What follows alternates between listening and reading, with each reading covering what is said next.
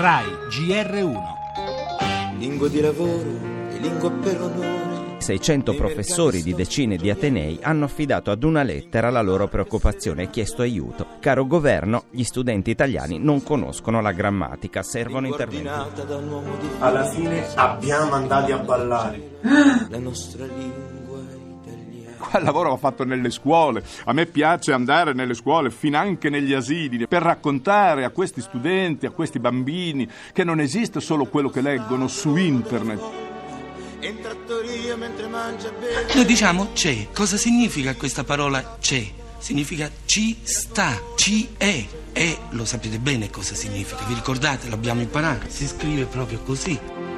Lingua che parla di palazzi e fontane. Sono italiani che hanno difficoltà di comprendere l'informazione scritta e presumibilmente anche parlata, non abbiamo dati così precisi per il parlato. Tradizionalmente le classi dirigenti italiane si sono occupate poco di impegnarsi nel migliorare il funzionamento della scuola. Lingua che canta lungo l'Arno al mare. Veniamo noi con questa mia a dirvi, a dirvi, una parola, a dirvi, a dirvi una parola. che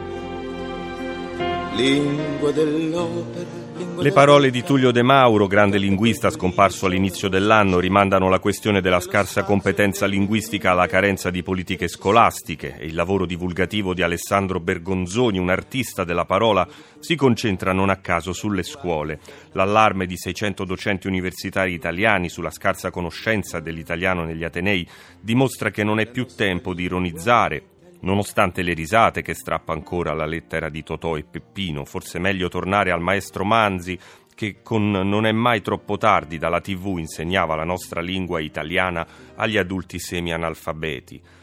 Anche gli ultimi dati Istat sono sconfortanti, il 60% degli italiani non legge libri e la lettura è in calo. Decisamente è il momento di rimboccarsi le maniche. Nel nostro giornale in primo piano l'inchiesta sulle nomine in Campidoglio, martedì gli interrogatori di Salvatore Romeo, ex capo della segreteria di Virginia Raggi e di un altro suo ex fedelissimo, Raffaele Marra, che sarebbe pronto a votare il sacco. Torneremo anche a parlare della telefonata tra il premier Gentiloni e il presidente Trump e della battaglia legale negli Stati Uniti sul decreto presidenziale che blocca l'ingresso ai cittadini di sette paesi a maggioranza musulmana. Spazio anche per l'emergenza immigrazione. In questi minuti l'arrivo ad Augusta delle 800 persone salvate ieri nel Mediterraneo, per la musica il doppio album dal vivo di Francesco De Gregori sotto il vulcano e per lo sport questa sera Juve Inter.